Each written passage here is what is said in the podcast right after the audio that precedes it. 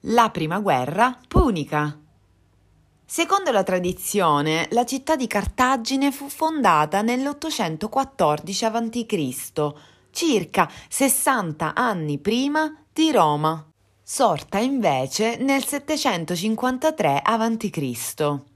A insediarsi sul litorale nordafricano fu un contingente di fenici, provenienti dalla città di Tiro, nell'odierno Libano.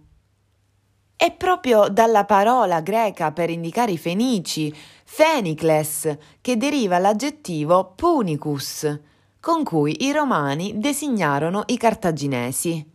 In pochi secoli Cartagine riuscì a espandersi e a costruire un impero mediterraneo che comprendeva la Sardegna, Malta, gran parte della Spagna e della Sicilia.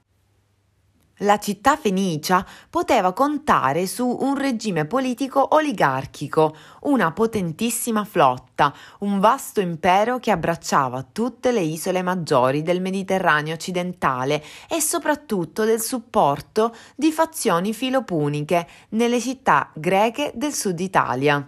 La guerra fredda tra Cartagine e Roma si interrompe bruscamente nel 279 a.C., quando Pirro, re dell'Epiro, mette in seria difficoltà il dominio romano nella penisola italica e quello cartaginese in Sicilia. Romani e cartaginesi stipularono un trattato di alleanza militare in funzione difensiva. Anche grazie a questo accordo Pirro venne sconfitto e dovette tornare in Epiro. Nel 272 a.C. Roma era ormai padrona di tutto il sud Italia peninsulare. A Cartagine toccava il dominio incontrastato sulla Sicilia. Ormai i due imperi erano al culmine della potenza e lo scontro per il dominio del mare era inevitabile.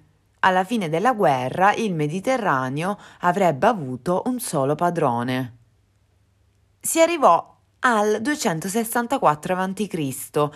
Il trattato di alleanza romano-cartaginese era stato siglato appena 15 anni prima, ma già soffiavano venti di guerra. L'aria calda al centro del conflitto era naturalmente la Sicilia, ricchissima ma dilaniata da secoli dalle guerre tra tiranni greci, popoli indigeni e conquistatori cartaginesi. La guerra ebbe origine dalla questione dei Mamertini, mercenari italici di stanza in Sicilia. I Mamertini, che erano in guerra contro Siracusa, chiesero aiuto prima a Cartagine e poi a Roma. I romani non si lasciarono sfuggire l'occasione di mandare un esercito in soccorso dei Mamertini. L'ingerenza romana in Sicilia determinò l'immediata risposta dei cartaginesi e lo scoppio della prima guerra punica, che sarebbe durata più di vent'anni. Fin dai primi anni Roma riuscì ad assicurarsi l'alleanza del re di Siracusa, Ierone, ma per mantenere il controllo della Sicilia e insidiare definitivamente il predominio navale dei cartaginesi era necessario dotarsi di un'ampia flotta. È a questo punto che il dominio di Roma perse il controllo del mare, tentando anche una spedizione in Africa nel 256 a.C. Il piano era semplice, attaccare il cuore dell'impero di Cartagine e costringerla velocemente alla resa. Il console romano Attilio Regolo, convinto che avrebbe ottenuto una vittoria schiacciante, rifiutò ogni offerta di pace e si comportò con durezza. Quando fu catturato dai cartaginesi nel 254 a.C., la sua intransigenza agli accordi con il nemico ne determinò la condanna a morte.